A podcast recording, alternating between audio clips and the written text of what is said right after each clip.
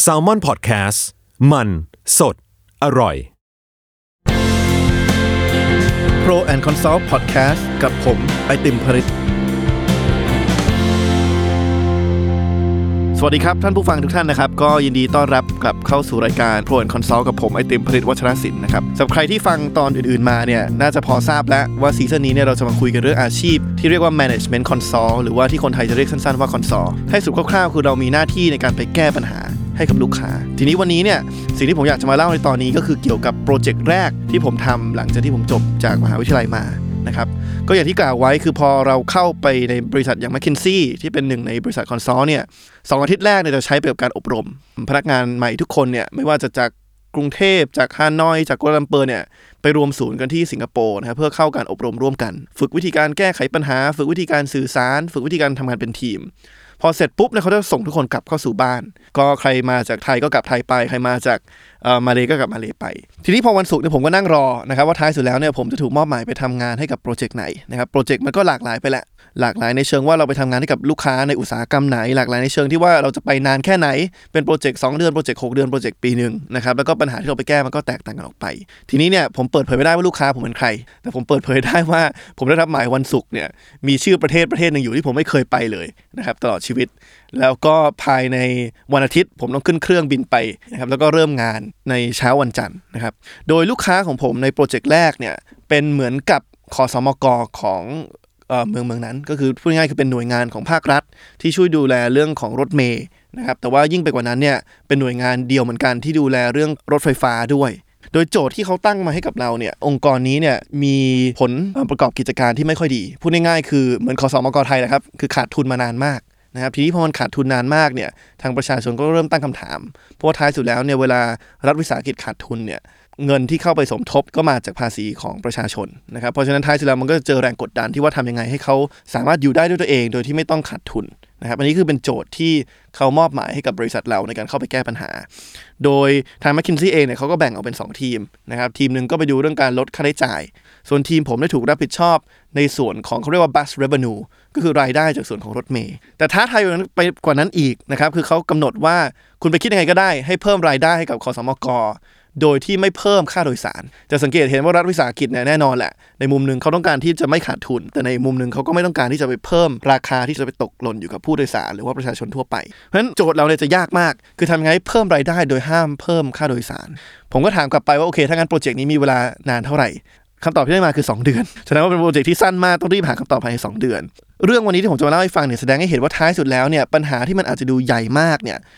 มันสามารถแก้ได้ในระยะเวลาที่สั้น ตราบใดที่เราจัดลำดับความสำคัญได้ดีนะครับความจริงการจัดลำดับความสำคัญเนี่ยเป็นอะไรที่ผมเชื่อว่าธุรกิจทุกองค์กรเนี่ยต้องคำนึงถึงตลอดนะครับผมยกตัวอย่างกฎกฎหนึ่งนะครับเขาเรียกว่ากฎ80 20 เป็นกฎที่เขาบอกว่า เป็นแนวความคิดที่ทำให้เราเนี่ยจัดลำดับความสำคัญได้ดีขึ้น ยกตัวอย่างอย่างบริษัทหนึ่งนะครับสมมติว่าเขาบอกว่าเขาต้องการที่จะเพิ่มกำไรที่ได้จากการขายสินค้าให้กับลูกค้าเนี่ยเขาบอกว่าถ้าเราไปดูตัวผลประกอบการจริงๆเนี่ยเราจะสังเกตเห็นว่าประมาณ 80%ของกำไรเนี่ยส่วนมากมันจะมาจากแค่ 20%ของลูกค้า นั่นหมายความว่าถ้าเราไปโฟกัส หรือว่าไปมุ่งเน้นกับลูกค้าผิดจุดเนี่ยเราทำงานหนักแทบตายเนี่ยท้ายสุดแล้วมันไม่ได้สามารถเพิ่มผลกำไรได้ ในขณะที่เราไปโฟกัสถูกจุดไปโฟกัสกับ 20%ของลูกค้าที่ท้ายสุดแล้วเนี่ยมากำหนด 80%ของรายได้บริษัทเนี่ยมันอาจจะทำให้เราสามารถเพิ่มประสิทธิภาพ หรือว่าผลลัพธ์ของบริษัทได้โดยที่ไม่ต้องออกแรงเยอะ เช่นเดียวกันนะครับสมมุติว่าผมบอกว่าผมต้องการทำให้ประสบการณ์ใช้โทรศัพท์มือถือของทุกคนในชีวิตประจำวันดีเนี่ยถ้าผมมุ่งไปพัฒนาคุณภาพ หรือว่าประสบการณ์ของการใช้แอปพลิเคชัน ที่คนอาจจะมีในมือถือ แต่ไม่เคยมีใครใช้เนี่ย ผมพัฒนาแทบตายแต่ท้ายสุดแล้วมันไม่ได้ส่งผลกระทบต่อประสบการณ์ของผู้ใช้มือถือเหล่านั้น เพราะว่าท้ายสุดแล้วเนี่ยคนเราอาจดาวน์โหลดมาเป็น 20 30 40 แอป แต่จริง ๆ แล้วเนี่ยเราใช้กันแค่ไม่กี่แอปนะครับเพราะฉะนั้นอันนี้คือกฎ 80 20 ถ้าพูดถึงแอปก็คืออาจจะบอกว่า 80%ของเวลาที่เราใช้บนโทรศัพท์มือถือเราเนี่ยเราใช้ไปกับแค่ 20%ของแอปที่เรามีนะครับเพราะฉะนั้นการจัดลำดับความสำคัญว่าเราจะไปแก้ปัญหาตรงจุดไหนเนี่ยให้มันถูกจุดที่สุดเนี่ยจึงเป็นอะไรที่สำคัญ ทีนี้พอเรามาคิดถึงการเพิ่มรายได้ให้กับ หน่วยงานรถเมย์เนี่ยเราก็ต้องมาคิดว่าโอเคมันมีส่วนไหนที่เราสามารถแตกปัญหานี้ออกมาได้บ้างนะครับวิธีการที่ทีมเราไปแตกเนี่ยง่ายสุดก็คือแตกเป็น 2ส่วน ส่วนแรกคือแตกว่าโอเคจำนวนเที่ยวที่รถเมย์วิ่งเนี่ยมันวิ่งได้มากขึ้นไหมมีเส้นทางไหนที่ถ้าเกิดวิ่งมากขึ้น จะกำไรมากขึ้นไหม อย่างที่ 2 คือไปเพิ่มรายได้ต่อเที่ยว นั่นคือไม่ว่าเราจะวิ่งกี่เที่ยวเนี่ยไอเที่ยวหนึ่งที่รถเมย์วิ่งจากกอไปขอเนี่ย ทำให้คนขึ้นเยอะขึ้นได้ไหม หรือว่าทำให้รายได้ของหน่วยงานขอสมกเนี่ยได้มากขึ้นได้ไหม อันนี้เป็นโจทย์ที่เราตั้งตอนแรก ที่เราจะจัดลำดับความสำคัญยังไงเนี่ยสิ่งที่สำคัญที่สุดคือเราต้องใช้ข้อมูลเป็นหลัก เพราะฉะนั้นพอเรามุ่งเป้าไปที่ข้อที่หนึ่งเนี่ยเรื่องของจำนวนเที่ยวเนี่ยเราก็ดาวน์โหลดข้อมูลจากขอสมกของเมืองเนี้ยมานะครับแล้วเราก็รันข้อมูลวิเคราะห์ข้อมูลเสร็จปุ๊บเนี่ยปรากฏว่าผลลัพธ์ที่ได้มาเนี่ยเป็นผลลัพธ์ที่ผมว่าตลกดีเหมือนกันเหนื่อยแทบตายทั้งสัปดาห์ผลลัพธ์ที่ออกมาได้ก็คือว่า ในสมมติ 100 200 เส้นทางที่รถเมล์นี้วิ่งเนี่ยประมาณ 90%ของเส้นทางเหล่านั้นเนี่ยทุกๆกิโลเมตรที่วิ่งเนี่ยเสียเงิน เพราะฉะนั้นถ้าเราไปเพิ่มจำนวนเที่ยวของเส้นทางเหล่านั้นเนี่ยสิ่งที่เกิดขึ้นคือคอสมกจะยิ่งขาดทุนมากขึ้นไปเรื่อยๆ มีเพียงแค่ 10%ของเส้นทางเท่านั้นที่เราสามารถเพิ่มจำนวนวิ่งได้โดยที่ไม่ทำให้คอสมกนั้นขาดทุนเพิ่มขึ้นไปอีกนะครับพอเราเห็นอย่างนี้ปุ๊บเนี่ยภายในอาทิตย์เดียวเรารู้แล้วว่าทางออกที่ยั่งยืนทางออกที่มันจะส่งผลกระทบ อย่างมีนัยสำคัญเนี่ยมันไม่ได้อยู่ที่การเพิ่มจำนวนเที่ยว ครับสังเกตเห็นว่าเรารีบดาวน์โหลดข้อมูลมารีบวิเคราะห์เร็วๆแล้วดูออกเลยว่าเราตัดอะไรออก พอเราตัดอันนี้ออกปุ๊บเนี่ยเราก็รู้แล้วว่าเราสามารถไปมุ่งเป้าไปให้มันถูกจุดได้ นั่นก็คือว่าทำยังไงให้ต่อเที่ยวที่รถเมย์ต้องวิ่งเนี่ยไม่ว่าค่าใช้จ่ายอยู่ที่เท่าไหร่เนี่ยทำให้เที่ยวนั้นเนี่ยมันมีรายได้เข้ามามากที่สุด ทีนี้ถามว่ารายได้ต่อเที่ยวมันมาจากไหน เราก็สามารถแตกคำถามนี้ออกไปได้อีก 2 อย่างท้ายสุดแล้วรายได้เนี่ยมันมาจาก 2 ส่วน ส่วนหนึ่งคือ รายได้ที่คนคนหนึ่งจ่ายต่อเที่ยว กับจำนวนคนที่ขึ้นต่อเที่ยวนะครับ จะแตกต่างกันนะ รายได้ที่คนคนหนึ่งจ่ายกับจำนวนคนที่ขึ้นมาในรถเมล์ครั้งนั้น ทีนี้พอเรามาดูเรื่องของรายได้ที่คนคนหนึ่งจ่ายเนี่ยบางคนอาจจะบอกว่าโอ้ตรงนี้เพิ่มไม่ได้หรอก เพราะว่าอันนี้คือเรื่องของค่าโดยสารนะครับและท้ายสุดแล้วโจทย์เราถูกกาหนดไว้แล้วว่าเราจะไม่เพิ่มค่าโดยสาร แต่ความจริงแล้วเนี่ยพอเราไปตรวจข้อมูลจริงๆเนี่ยเราจะเห็นว่ามันมีปรากฏการณ์หนึ่งที่แปลกมากนะครับก็คือว่าพอไปดูสายสายหนึ่งเราจะเห็นว่าในแต่ละสัปดาห์เนี่ยสมมติเราเลือกวันเดียวกันวันจันทร์เหมือนกัน9โมงเช้าเหมือนกันเนี่ยบางสัปดาห์รายได้ต่อเที่ยวมันสูงมากบางสัปดาห์มันต่ำมาก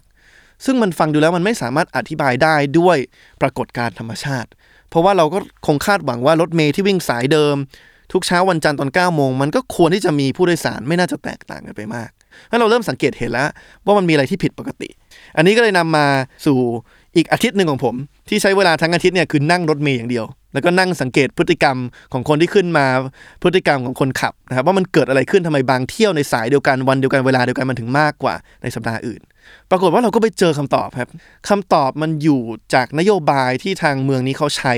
ในการทำให้คนสามารถขึ้นลงรถเร็วขึ้น เขาเรียกว่านโยบาย no change policy คือสมัยก่อนเนี่ยเวลาขึ้นรถเมล์เนี่ยมันอาจจะคิดค่าเงินเป็น 2 บาท 3 บาท 4 บาทนะครับเอ่ออย่างถ้าเราใช้สกุลเงินของต่างประเทศเนี่ยบางทีอาจจะเป็นแบบ 1.5 2.5 2.9 3.9 พอคนต้องควักเหรียญจำนวนเล็ก ๆ ออกมาเนี่ย หรือบางทีไม่มีจ่ายพอดีเนี่ยต้องรองเงินทอนเนี่ยมันทำให้การขึ้นลงรถเนี่ยมันช้าลงนะครับกว่าจะขึ้นมาทีก็ต้องรอแจกเงินทอนแต่ละคน ทางเมืองหลวงเมืองเนี้ยเขาเลยกำหนดนโยบายออกมาว่า เราจะไม่ให้เงินทอนคนที่ขึ้นมานั่นหมายความว่าถ้าสมมติว่าค่ารถเมย์4บาทนะครับแล้วคุณมีค่าเหรียญ5บาท คุณก็ต้องยอมจ่าย 5 บาท แต่ว่าคนขับนั้นจะไม่คืนเงินทอนนะครับซึ่งถามว่ามันแก้ปัญหาได้ไหมมันก็ได้ระดับหนึ่ง เพราะว่ามันก็ทำให้การขึ้นรถเนี่ยมันเร็วขึ้น แล้วมันก็ทำให้คนเนี่ยเริ่ม ปรับพฤติกรรมตัวเองว่าถ้าฉันจะขึ้นรถเมล์เนี่ยฉันต้องเตรียมเงินมาให้พอดี แต่สิ่งที่มันเกิดขึ้นก็คือว่าคนขับรถเมล์ฉลาดมาก เพราะว่าท้ายสุดแล้วเนี่ยพอเราขึ้นรถเมล์ที่เมืองเนี้ยสมมติว่าเรามีเหรียญ5บาทเนี่ยถึงแม้ว่าค่าโดยสารเรา 4 บาทเนี่ยเราต้องเอาเหรียญ5บาทเนี่ยไปใส่ในกล่องหนึ่งข้างๆ คนขับ ซึ่งเป็นกล่องที่ล็อกไว้ และคนขับไม่สามารถเปิดกุญแจเข้าไปได้ แต่สิ่งที่คนขับคนที่ทำเนี่ยก็คือว่าสมมติมีคนเดินเข้ามา มีแค่เหรียญ5บาท แต่ค่าโดยสารจริงๆแค่ 4 บาทเนี่ยสิ่งที่เขาทำคือเขาบอกเอาเหรียญ5บาทมาให้เขาเขาก็เอาเหรียญ1บาท4เหรียญเนี่ยที่เขาพกอยู่ในตัวเนี่ยใส่เข้าไปในกล่อง แล้วเขาก็เก็บ 5 บาทไว้ เรียกได้ว่าคนขับเนี่ยกำไรนะครับแล้วก็มันตรวจจับไม่ได้เพราะว่าท้ายสุดแล้วก็คือผู้โดยสารก็คือจ่าย 4 บาทจริง ๆนะครับแล้วผมก็เห็นปรากฏการณ์นี้แบบ ต่อหน้าต่อตาเลย ตอนที่ขึ้นรถเมย์อยู่ แล้วก็เลยเล็งเห็นแล้วโอเค มันมีปัญหาตรงนี้นิดนึง ซึ่งความถูกผิดอันนี้ผมแล้วแต่แต่ละท่านพิจารณานะ ว่าคนขับที่ทำแบบนี้โกงหรือไม่โกง เพราะในที่สุดเขาก็ไม่ได้โกงในเชิงที่ว่ารายได้ที่ควรจะถูกจ่ายคือ 4 บาทต่อเที่ยวมันก็ถูกจ่ายอยู่ แต่ว่าเขาเก็บ 1 บาทกำไรขึ้นมาจากผู้โดยสารทีนี้พอเป็นอย่างนี้ปุ๊บเนี่ยเราก็ไปดูว่าโอเคเราจะแก้ไขปัญหานี้ยังไงนะครับผลก็มาปรากฏว่าไอ้ตัวแปรที่สำคัญที่สุดว่าคนขับจะมีพฤติกรรมแบบนี้หรือไม่เนี่ย คือว่ารถคันนั้นเนี่ยมีกล้องวงจรปิดหรือเปล่า เพราะว่ารถบางคันเนี่ยเป็นรุ่นหนึ่งที่มีกล้องวงจรปิด บางคันก็เป็นอีกรุ่นหนึ่งที่ไม่มี เราก็สามารถมาคำนวณได้ แล้วก็ไปนำเสนอให้กับลูกค้าว่า เห็นไหมว่ารถที่มีกล้องวงจรปิดเนี่ยมันมีรายได้สูงขึ้นมาต่อเที่ยว ในวันเวลาเดียวกันเนี่ยกี่บาท แล้วค่าที่ต้องใช้ในการติดตั้งกล้องวงจรปิดกี่บาทเพราะมันจะคุ้มค่าหรือไม่อย่างไร อันนี้ก็คือเป็นการลงพื้นที่ที่ผมว่าเออมีประสิทธิภาพดีนะครับแล้วมันเป็นอะไรที่แบบ ไม่ว่าจะวิเคราะห์ตัวเลขมากน้อยแค่ไหนไม่สามารถรู้ได้ ถ้าเราไม่ไปเห็นพฤติกรรมของคนขับ แต่ก็ไม่ใช่อย่างเดียวนะครับ เพราะว่าพอทำอย่างนั้นได้ปุ๊บเนี่ยสิ่งเราได้ตามมาคือว่าอย่างน้อยเนี่ยจำนวนรายได้ต่อเที่ยวเนี่ยมันสูงขึ้นแต่ว่าจำนวนคนที่ขึ้นก็ยังน้อยอยู่ดีนะครับท้ายสุดแล้วเนี่ยเมืองหลวงเมืองเนี้ยที่ผมพูดถึงเนี่ยไม่ได้มีอะไรต่างจากกรุงเทพมากนั่นหมายความว่าคนส่วนมากก็ยังใช้รถยนต์ส่วนตัวอยู่ คนก็ยังรู้สึกว่าการขึ้นรถเมล์เนี่ยเป็นอะไรที่ อาจจะไม่สะดวกสบายสำหรับพนักงานที่ทำงานตามออฟฟิศเพราะฉะนั้นท้ายสุดแล้วเนี่ยมันก็เลยทำให้คนที่ขึ้นรถเมล์เนี่ยก็ยังเยอะไม่เท่าที่ควร เราก็เลยตั้งโจทย์ว่าโอเค เราต้องการที่จะเพิ่มจำนวนคนที่จะขึ้นมาใช้รถเมล์เราก็เลยตัดสินใจทำเซอร์เวยทำแบบสอบถามที่ไปถามประชาชนทั่วไป ว่าเขาใช้รถเมล์หรือเปล่า ถ้าเขาใช้ทำไมเขาถึงใช้ ถ้าเขาไม่ใช้ทำไมเขาถึงไม่ใช้เขาเดินทางอย่างไร ปัจจัยอะไรที่ทำให้ไม่ขึ้นรถเมล์นะครับ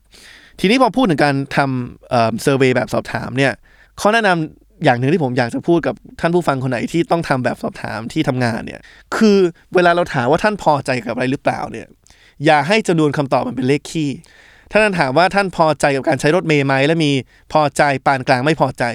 ประมาณ 90%ของคนจะตอบว่าปานกลาง ผมว่าอันนี้เป็นวัฒนธรรมที่คนไทยก็มีเหมือนกันก็คือท้ายสุดแล้ว เราจะไม่กล้าพูดแรงทางใดทางหนึ่ง เราจะพยายามพูดอะไรกลางๆเพราะเวลาเราทำแบบสอบถามอะไรก็ตามเนี่ย ผมแนะนำว่าจำนวนตัวเลือกคำตอบเนี่ยมันควรจะเป็นเลขคู่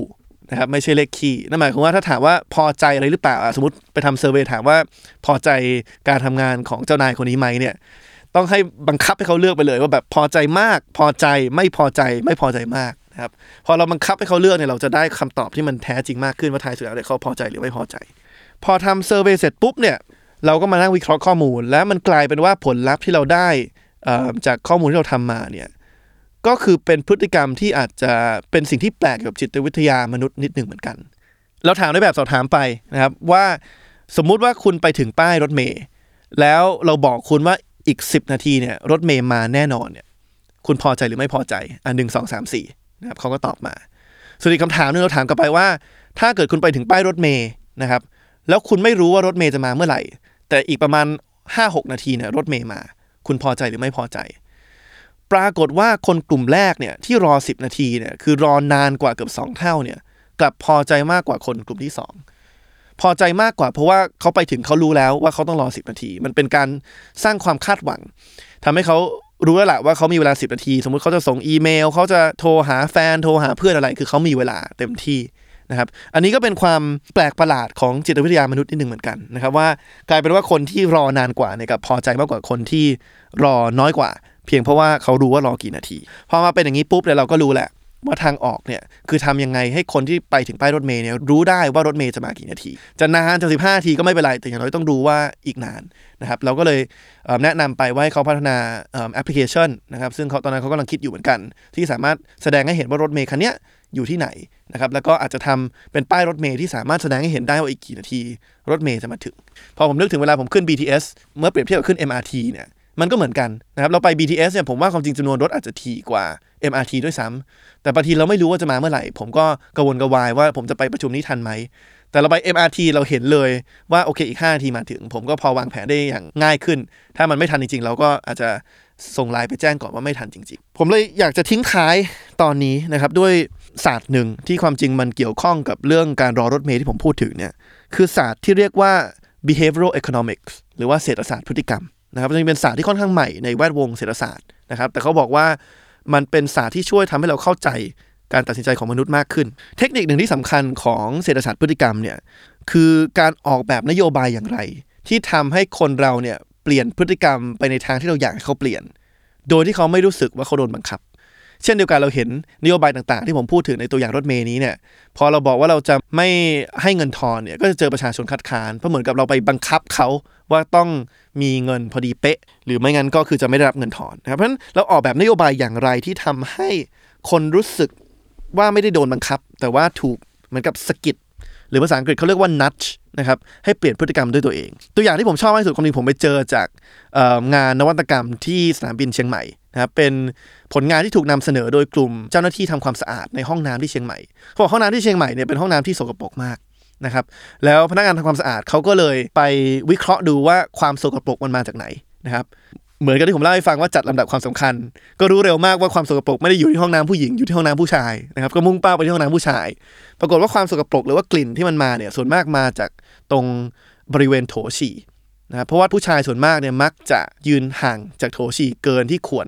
เขาก็เลยมองว่าท้ายสุดจะทำยังไง ให้ผู้ชายที่เข้ามาใช้ห้องน้ำเนี่ย ยืนติดโถฉี่มากขึ้น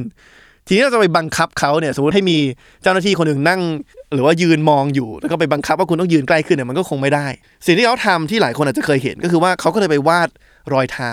ไว้ข้างๆโถฉี่รอยเท้าที่มันอยู่ใกล้กับโถฉี่มากทำให้เวลาคนเข้ามาในห้องน้ำปุ๊บเนี่ยเขาเห็นรอยเท้าเนี่ยเขาจะรู้สึกว่าเขาต้องยืนบนรอยเท้า โดยอัตโนมัตินะครับงั้นคนก็จะเปลี่ยนพฤติกรรมของตัวเอง โดยที่ไม่รู้ว่าตัวเองกำลังถูกบังคับอยู่ หรือบางแห่งเนี่ยเขาก็จะอาจจะมีเป็นโกฟุตบอลอยู่บ้างในโถปัสสาวะเพื่อให้ผู้ชายเนี่ยยิงไปถูกเป้า อันนี้เป็นตัวอย่างของการออกแบบนโยบายหรือว่าการกระทำบางอย่างที่เปลี่ยนพฤติกรรมคนโดยที่ทำให้เขาไม่รู้สึกว่าถูกบังคับนะครับพอเรามาคิดถึงในรูปแบบของนโยบายระดับประเทศเนี่ยเราก็จะเห็นว่ามันมีหลายอย่างที่มันสามารถทำได้นะครับอย่างต้นปีเนี่ย หลายคนออกมาคัดค้านบ้างนะครับเรื่องของการที่เรา